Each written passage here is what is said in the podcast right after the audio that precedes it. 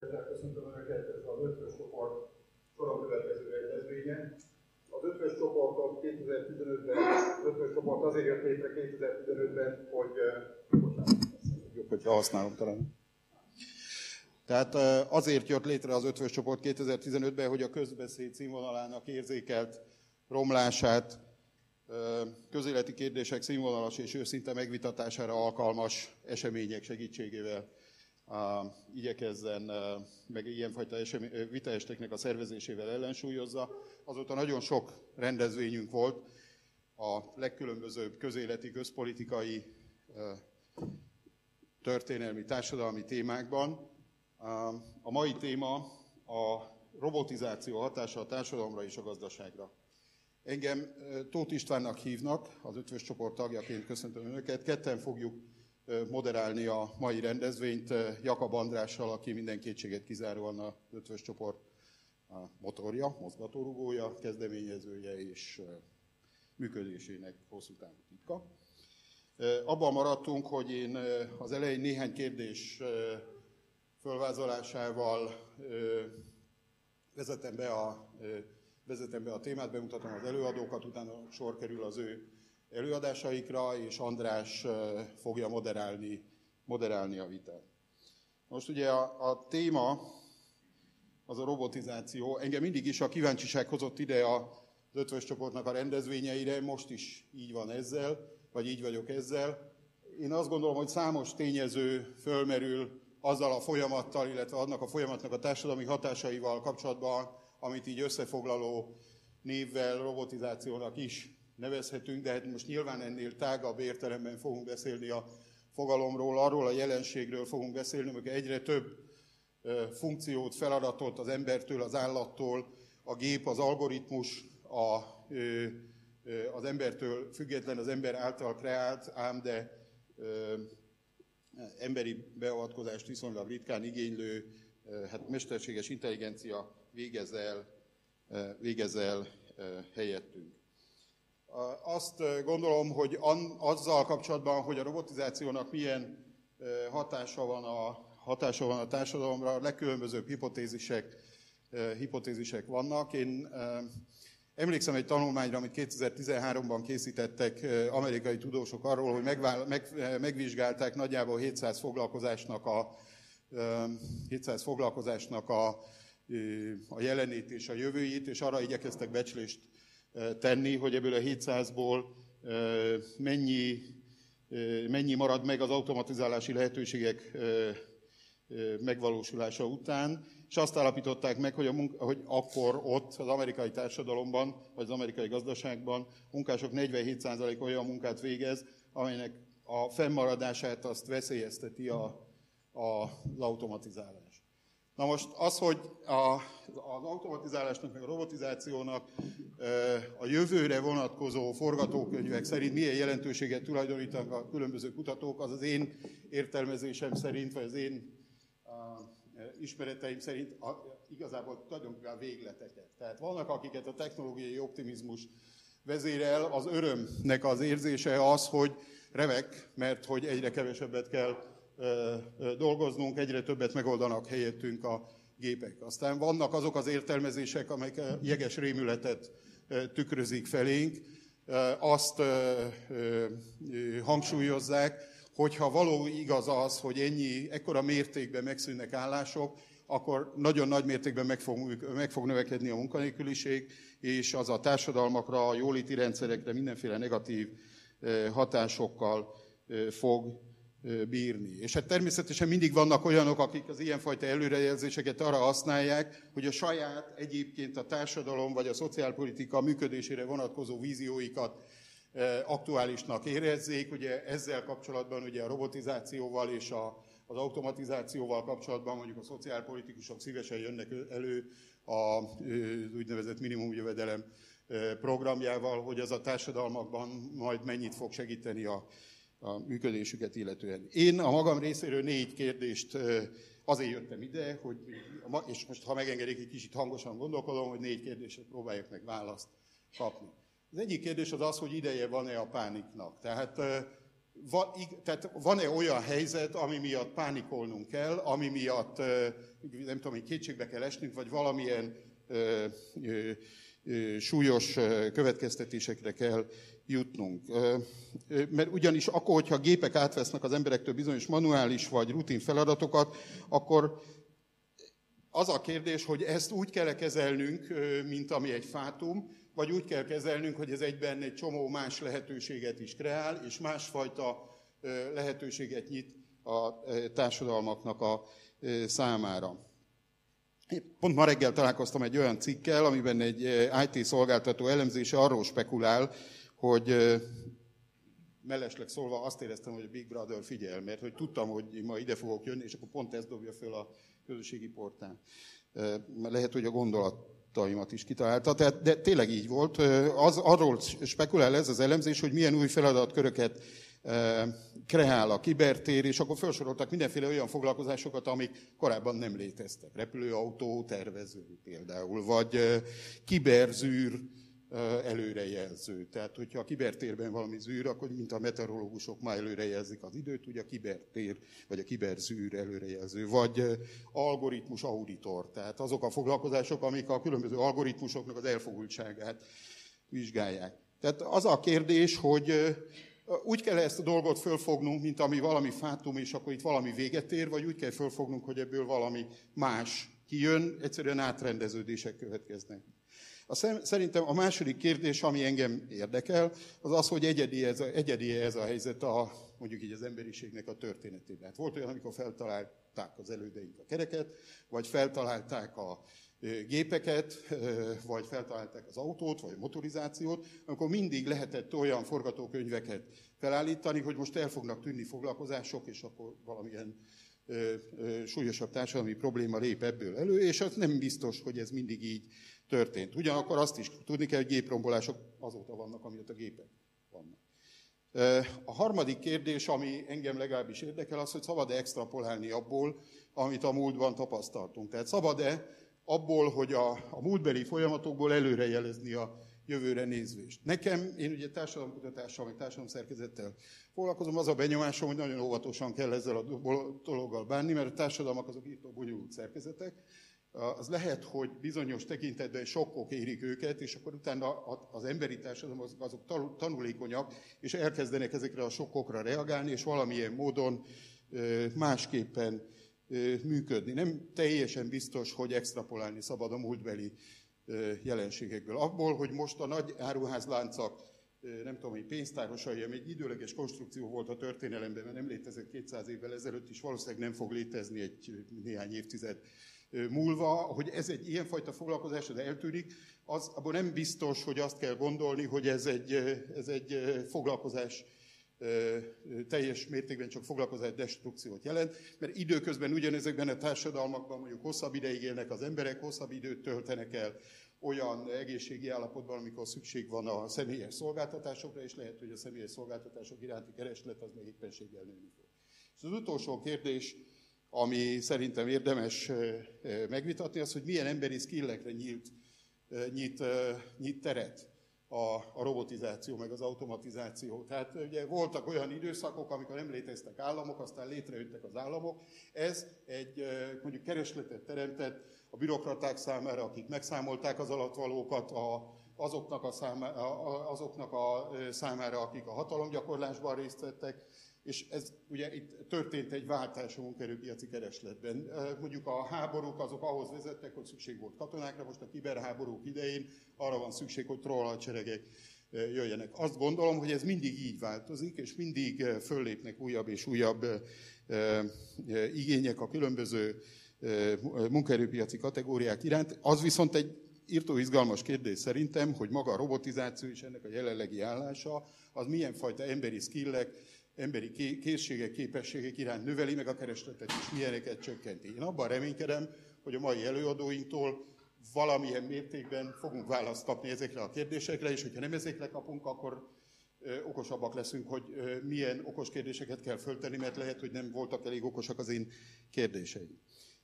Előadóink ma Szalavec Andrea, aki a Magyar Tudományos Akadémia doktora, az MTA, MTA KRTK világgazdasági intézetének kutatója, 2016 óta foglalkozik a digitális átalakulás témájával.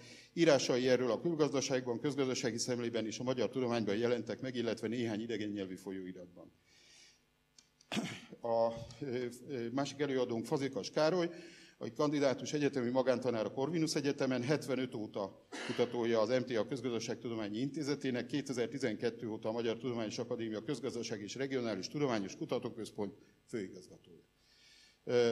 Károly 2007 és 9 között oktatás és gyermekességi kerekasztal elnöke volt, sorozatszerkesztője a jövőre 20 éves munkaerőpiaci tükörnek, ami angol nyelven is megjelenik, The Hungarian Labour Market címmel, Károly az utóbbi időben gazdasági növekedés, morálfilozófiai, politikai gazdaságtani, oktatás gazdaságtani kérdéseivel foglalkozik.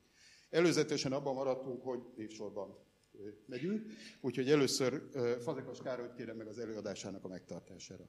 És átadom a moderálást Andrásnak, aki most valamit szeretne bejelenteni. Igen, csak egész röviden, ugye szokásainkhoz híven kétszer 20 perc lesz az előadások időtartama, és a kérdéseket azt ugyancsak szokásainkhoz híven írásban kérnénk. Egy kollégina, Pintér Melinda a Társadalmi Reflexió Intézet részéről, hogyha egy intenek neki, akkor ő oda megy önökhöz, és le tudják írni a kérdéseket. Ennek szervezéstechnika és időhatékonysági oka van. Jó, köszönöm szépen, akkor át is adom a szót. Ja, még annyi, hogy itt elő még van tíz hely, látom, hogy néhányan átulálnak, lehet, hogy csak ajánlat persze. Nagyon köszönöm a megtisztelő meghívást, és, eh, és nagyon köszönöm a kérdéseket is.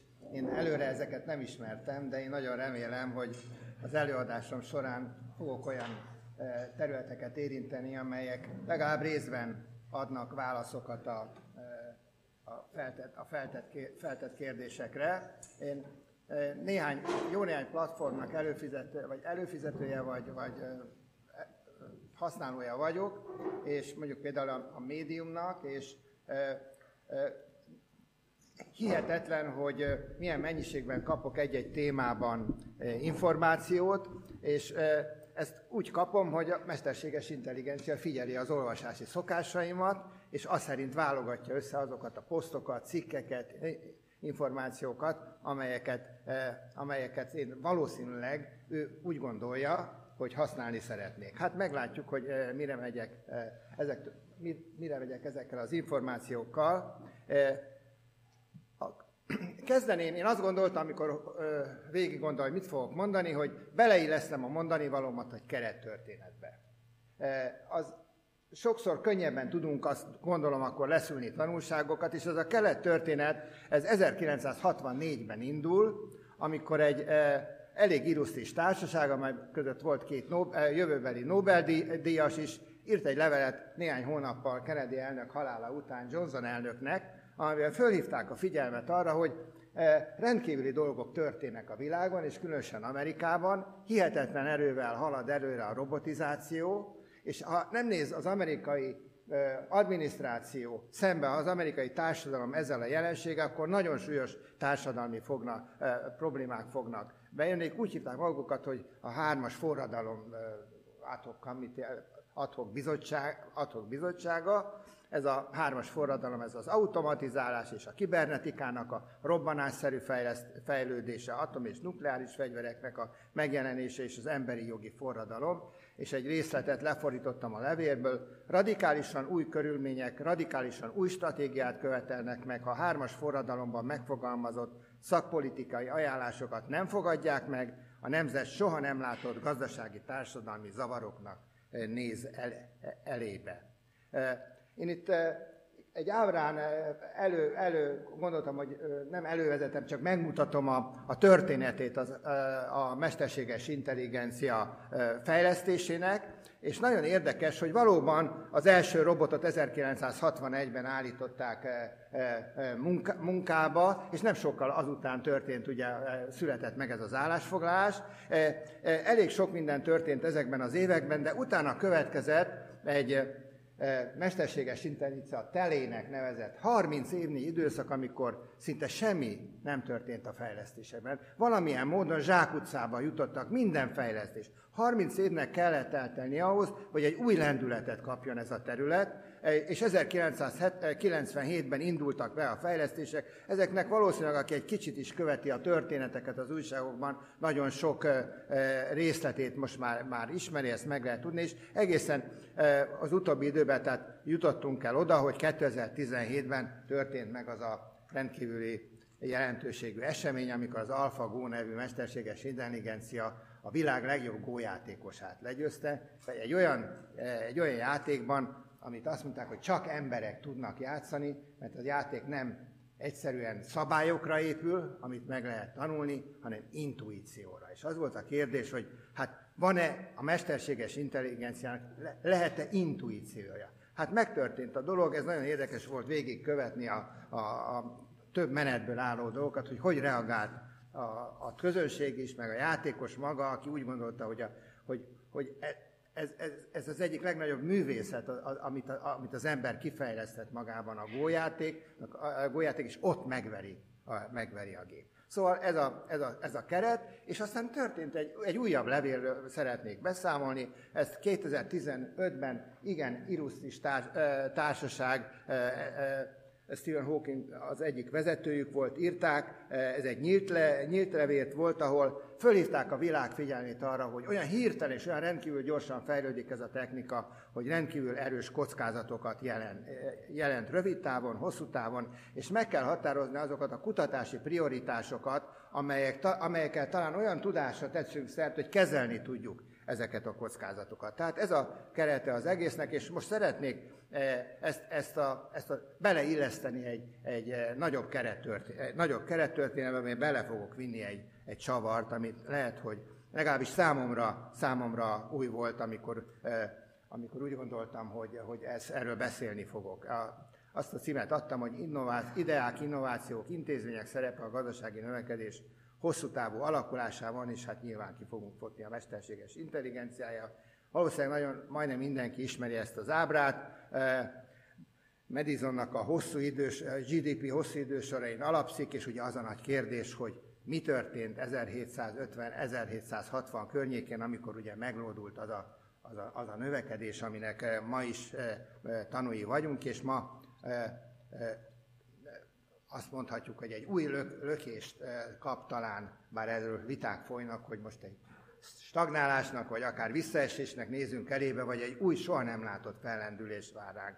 Most ezt a, ezt a, ezt a felfelé ívelő gazdasági növekedést, ezt eh, egy ilyen nagy hullámokban lehet leírni, nagy technológiai, innovációs hullámokkal, amelyek egymást, egymást váltották, eh, és ezeknek a hullámoknak, ezeknek az innovációknak a legfontosabb, legfontosabb szereplői úgy mondjuk magyarul, hogy általános célú technológiák voltak, ilyen a gőzgép, a vasút, a villamosság, az elektronika, konténeres szállítás, automatizálás, a számítógép, és a végén a mesterséges intelligencia. Ezek voltak olyan technológiák, amelyek képesek a drasztikusan átalakítani az emberi társadalmat, képesek behatolni a gazdaság minden vagy nagyon sok szektorában, idővel egyre növekvő költségcsökkentő hatásuk van, és felerősítik más területeken is a gazdasági innováció területeknek is a gazdasági innovációs potenciáját, könnyebbé teszik új termékek és eljárások kifejlesztését. Most e, ezek alapján szokták besorolni a, ezt a fejlődési utat, hogy első ipari forradalom, második ipari forradalom, és hát ez egy kérdés, hogy vajon beléptünk-e már a negyedik után az ötödik ipari forradalomban a mesterséges intelligencia, ahol a főszereplő a mesterséges intelligencia. Na most általában, amikor magyarázzuk ezt, vagy magyarázatot keresünk, akkor arra szoktunk magyarázatot keresni, hogy mi a növekedés, ennek a fölgyorsult növekedésnek a motorja. Mi, mi, mi, mi miért változott? Mi történt Nyugat-Európában, eh, Észak-Nyugat-Európában, aztán az Egyesült Államok, a Kanadában, tehát a vezető, eh, vezető országokban, mik voltak a speciális erők, amelyek ezt a növekedést eh, előmozdították? Tehát mi magyarázza a növekedést? És nagyon sok, nagyon sok kísérlet történt arra, hogy ezt megmagyarázzuk. Történelmi tényezőkkel, a kultúrával, a retorikának a megváltozásával, a demográfiával, az emberi tőke alakulásával. És én most egy másik történetre szeretném, a, a történetnek egy másik vetületére, vagy másik e, e, kimenetelére szeretném a figyelmüket felhívni. Amit mondani fogok, azt nem én találtam ki, van egy elmélet, egy története is a gondolatnak, de van két nagyon friss, friss cikk, az egyik Stephen Broadberry meg és John Wellisnek jelent meg nem régebben az NVR-nek a Working Paper sorozatában, és a másik pedig az tulajdonképpen az egy előadás, amit a, a, az angol a Bank of Englandnek a egyik vezető közgazdásza elemzője tartott 2018 májusában a hát meglehetősen nagy pati, patinás Guild Society-ban, és ezek, itt találkoztam én most ezekkel a gondolatokkal, amikről én szeretnék néhány szót szólni. Ezek, ezek az úriemberek történik, gazdaságtörténészek, és jelentős részben azzal is foglalkoznak, hogy amennyire csak lehetséges, pontosan egy-egy országban pontosan feltárják és leírják, megmérjék a gazdasági növekedésnek az alakulását. Ez, ez az idősor, ez a Nagy-Britániában és Hollandiában mutatja a gazdasági, a GDP, egyferes a GDP alakulását logaritmikus skálával, azért nem egy ilyen fölspiccelő hoki, hoki, hoki ütőszerű az ábra, hanem egy nagyjából lineáris fejlődés, vagy nagyjából egyenes vonalat mutat. De az érdekes az, hogy a fejlődés az nem egy olyan dolog, hogy is szépen megyünk előre hanem, áll, hanem fejlődünk, visszaesünk, növekszünk, visszaesünk, növekszünk, visszaesünk. Egy állandóan. Persze ezt, amíg rendesen nem lehet mérni, ezt nem, nem lehet tudni, ehhez egy nagyon kifinomult mérési módszer kell, és így is biztos sok módszertani probléma van. De ez a lényeg, hogy a fejlődés az két tényezőből áll, a hosszú távú fejlődés, rövid távú felívelő szakaszokból és rövid távú visszaesésekből. Na most, ha kiszámoljuk, azt is ki lehet számítani, hogy a visszaesési periódusok mennyit emésztenek föl abból a megtermelt többlet nemzeti jövedelemből, amit a felévelő periódusokban össze, össze, lehet, össze lehet gyűjteni. Tehát ennek, most van egy, egy, egy olyan elméleti keret, amivel ezt beintegráljuk ezt a gondolkodást, akkor azt lehet mondani, hogy a hosszú távú növekedés az egy nem monoton növekedés, hanem növekedés és visszaesési periódusok gyakori változása, és ezért 1750 után a hosszú távú növekedés felgyorsult a fejlett országokban, de ennek oka nem a rövid távú növekedési ráta, nem a növekedés, aminek a titkát keressük, hanem a, e, nem ennek a nagyságának a növekedése, hanem a visszaesési periódusok gyakoriságának és intenzitásának a jelentős megváltozása. E, ez mutatja mondjuk az Egyesült Királyságban ugyanerre az időszakra a növekedés és visszaesési periódusokat, és azt látjuk, hogyha egymásra vetítjük ezeket a periódusokat, hogy mennyit halmozunk föl, és mennyit pusztítunk el a visszaesések során, akkor az lehet látni, hogy a kettő egyenlege az egészen a, a, az ipari forradalom elindulásáig alig valami pozitív, e, pozitív e, egyenleget mutat, de utána drámaian megváltozik a kép drámaian megváltozik a kép. Tehát az igazi kérdés ebben a narratívában, hogy mi okozza a visszaesési periódusok gyakoriságának és intenzitásának csökkenését. Gazdasági szerkezet változása, emberi tőke, technológiai fejlődés, demográfia, háborúk, intézményi feltételek, és nagyon szép eh, elemzéseket lehet látni, aminek a végeredménye, hogy eh, ebben a, eh, ebben a narratívában az jön ki, hogy az intézményi feltételek azokkal magyarázhatók meg igazán e, e, azok a e, drámaian tartós és erős változások, amelyek visszajöttek. Na most ebbe a történetbe, hogy hogy lehet elhelyezni a, a negyedik vagy ötödik ipari forradalmat. Ugye valóban van egy csomó kihívás, amit, e, amit a robotizáció jelent, és e, jó lehet az ember hajlamos túlbecsülni a rövidtávú hatásokat, és alulbecsülni a hosszú távú hatásokat, amelyeket a úriemberek tették, akik Johnson elnöknek hirtelen felindulásukban levelet írtak. Egyébként azóta körülbelül 70 millióval növekedett a net, nettó növekedés az álláshelyek száma Amerikában. Tehát nem csökkenés következett be, hanem egy rendkívül erős álláshely bővülés következett be. De minden esetre kétségtelen, hogy nagyon komoly kihívások vannak. Ezek nem annyira az álláshelyek számának a csökkenésében, hanem az elvárt készségek nagyon gyors átalakulásában jelennek meg, és ugyanakkor a másik ilyen, hogy a, ezzel párhuzamosan, ezzel szorosan összefüggve a jövedelem különbségeknek a gyors, gyors növekedése, a vagyoni különbségeknek, jövedelem különbségeknek a gyors növekedésében, és ezekre, ezekre a, a bizonyos országok nagyon határozott és jó válaszokat tudtak adni. Intézményi válaszokat. E, innovációs, e, e, innovációk az oktatási képzési rendszerekben, innovációk az adott társadalomnak a jogrendszer, jogrendszerében, a szociális ellátórendszerében. És meg lehet nézni, hogy azokban az országokban, ez most idő nincs végigkövetni, ahol akik képesek voltak ezeket a intézményes válaszokat megadni azokra a kihívásokra, amelyeket az egyes technológiai forradalmak jelentettek, most ebben az esetben most inkább a jövőről beszélünk, az ötödik, hogy, hogy, hogy mi az, amit, amivel szembe kell, szembe kell néznünk. De a, a, a gazdaság, az álláshelyeknek az átalakulása az az egyik kérdése a dolognak. Arról volt, hogy a politikai hatásokra, a robotizációra nem beszélünk, de nem tudom megállni, hogy egy pár szóban ne szóljak arról, hogy elképesztően erős hatása van a politikai életre is a mesterséges, a mesterséges intelligencia terjedésének. Egy nagyon erős polarizáló hatása van, nagyon sok tanulmány van erről. Mindannyian, ha, gondolom hallottuk már, hogy, hogy bele kerül a, a, a, nek az emberek ilyen információs buborék, buborékokba, ahol azt szeretnék hallani, és azt is hallják, ami a saját véleményük, és, és nem hallják meg ami a másiknak a véleményét. És ebben az információs buborékban gyönyörűen éppen tegnap láttam egy időhiányban, ezt nem lehet meg, megmutatni, még, filmen, még filmet is csináltak róla, feldolgozták az Amerikai Egyesült Államok Twitter forgalmát.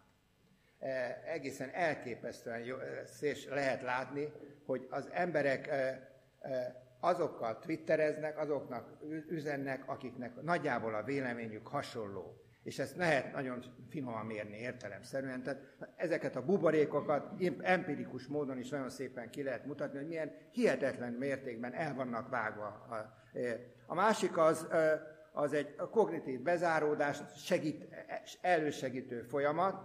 Ugye kétségtelen tény, hogy nagyon gyorsak ezek a folyamatok, és belekerültünk egy nagyon, nagyon, nagyon bizonytalan környezetben. Nagyon sok elemzés van arról, empirikus elemzés is, hogy hogy viselkedik az ember, amikor különböző környezetekben kell döntéseket hoznia, vagy véleményt kialakítania.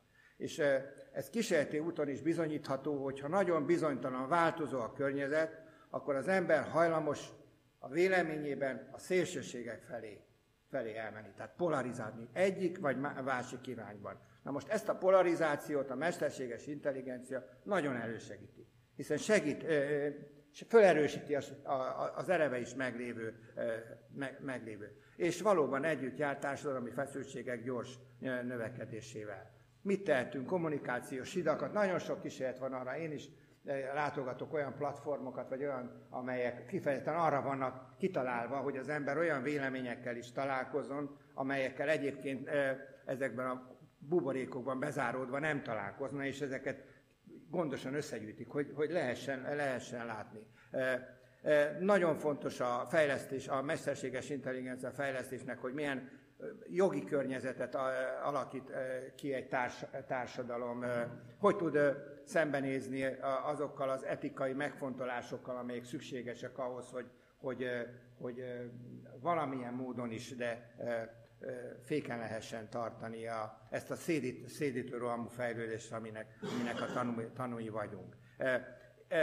Ezt, ez a gondolat egyébként hát nem te, ne, egyáltalán nem új, én még idehoztam a, egy nagy elé, egy kedves ismerősömnek, Andrea Seihernek a, az ábráját, még 2016-ból, aki tulajdonképpen azt vezette elő, hogy a, a társadalom fejlődése ezekben a nagy hullámokban, itt kettőt rajzolt fel az ipari forradalom, a digitális, digitális forradalom. Valóban úgy van, hogy nagynak egy nagy, nagy technológiai újítások, és az igazi kérdés, hogy és ezek társadalmi feszültségeket, social pain, pain azt úgy fogalmaznak, társadalmi fájdalmakat, feszültségeket okoznak, és ezt valahogy, valahogy kezelnünk kell. Hát az OECD oktatási főigazgatója mit, mit nem mondjon, hogy oktatási reformokat kell vég, végrehajtani, és valahogy utána mennie ezeknek a meg nagyon gyorsan megváltozó készség, készségigényeknek. Az egyik ilyen változás, amit mondtam, hogy megváltozik a feladatoknak a tartalma. Ez egy elég, a Demingnek egy elég ismert ábrája, aki végig követte a, a, a, a, az egyes foglalkozásoknak a, a tartalmát, a feladattartalmát, és azt kielemezte, és lehet látni, hogy a nyerő, amikor egyesül a magas matematikai készség, a magas szociális érzelmi intelligenciával. Hát olyan típusú feladatok. Ezek bővülnek, és ha megnéznénk azt, hogy a, a hozamai, a, a bérhozamai, ezek a legjobbaknak az amerikai gazdaságban ez, ebben az esetben. Aztán az másik, amelyik ugyan alacsony matematikai készségigényeket támaszt, de magas szociális készségigényeket. És hát értelemszerűen a legrosszabb helyzetben azok a foglalkozások vannak, ahol alacsony matematikai készségigény, alacsony szociális készségigényel párosul. Tehát valóban felértékelődik a, a, a nem kognitív készségeknek a, a felértékelődnek, ennek több oka is van, nem csak, a technoló, nem csak technológia oké van, de nagyon fontos oka, és egyre erősebb oka a mesterséges intelligencia alkalmazásának robbanásszerű fejlődése, és megvannak azok a módszerek, idő nincs, de óriási irodalma és gyakorlata van, hogy hogyan lehet egy országban a koragyerektől kezdtől a felnőtt korig, tehát át nem kognitív készségeket, nem kognitív készségeket fejleszteni. Tehát az üzenet, amit szerettem volna elmondani az előadásommal, hogy igazában, amikor szembenézünk ezen a nagyon gyors változással, akkor a véleményem szerint nem az a nagy kérdés, hogy a mérnökök mit tudnak csinálni. Mert azok meg mindent meg tudnak csinálni szerintem. Ha beindult egy folyamat, az már az már olyan hatalmas erővel megy előre, hogy az, szint, az igazi nagy kérdés, hogyha nem az a kérdés, hogy tudunk-e önvezető autót csinálni, hanem tudunk-e olyan jogrendszert csinálni, ahol önvezető autók tudnak a, úgy járni az utcákon, hogy annak a jogi környezete rendben van téve, annak a probléma, a probléma, körne, probléma körnek. És hát eh, gondoltam, hogy egy, egy mondással zárom be a kis mondani valómat, eh, Paul Valerinek egy elég ismert mondása, magyarra fordítva, a gond az mostanában, hogy a jövő már nem az, ami lenni szokott. Köszönöm szépen a figyelmet.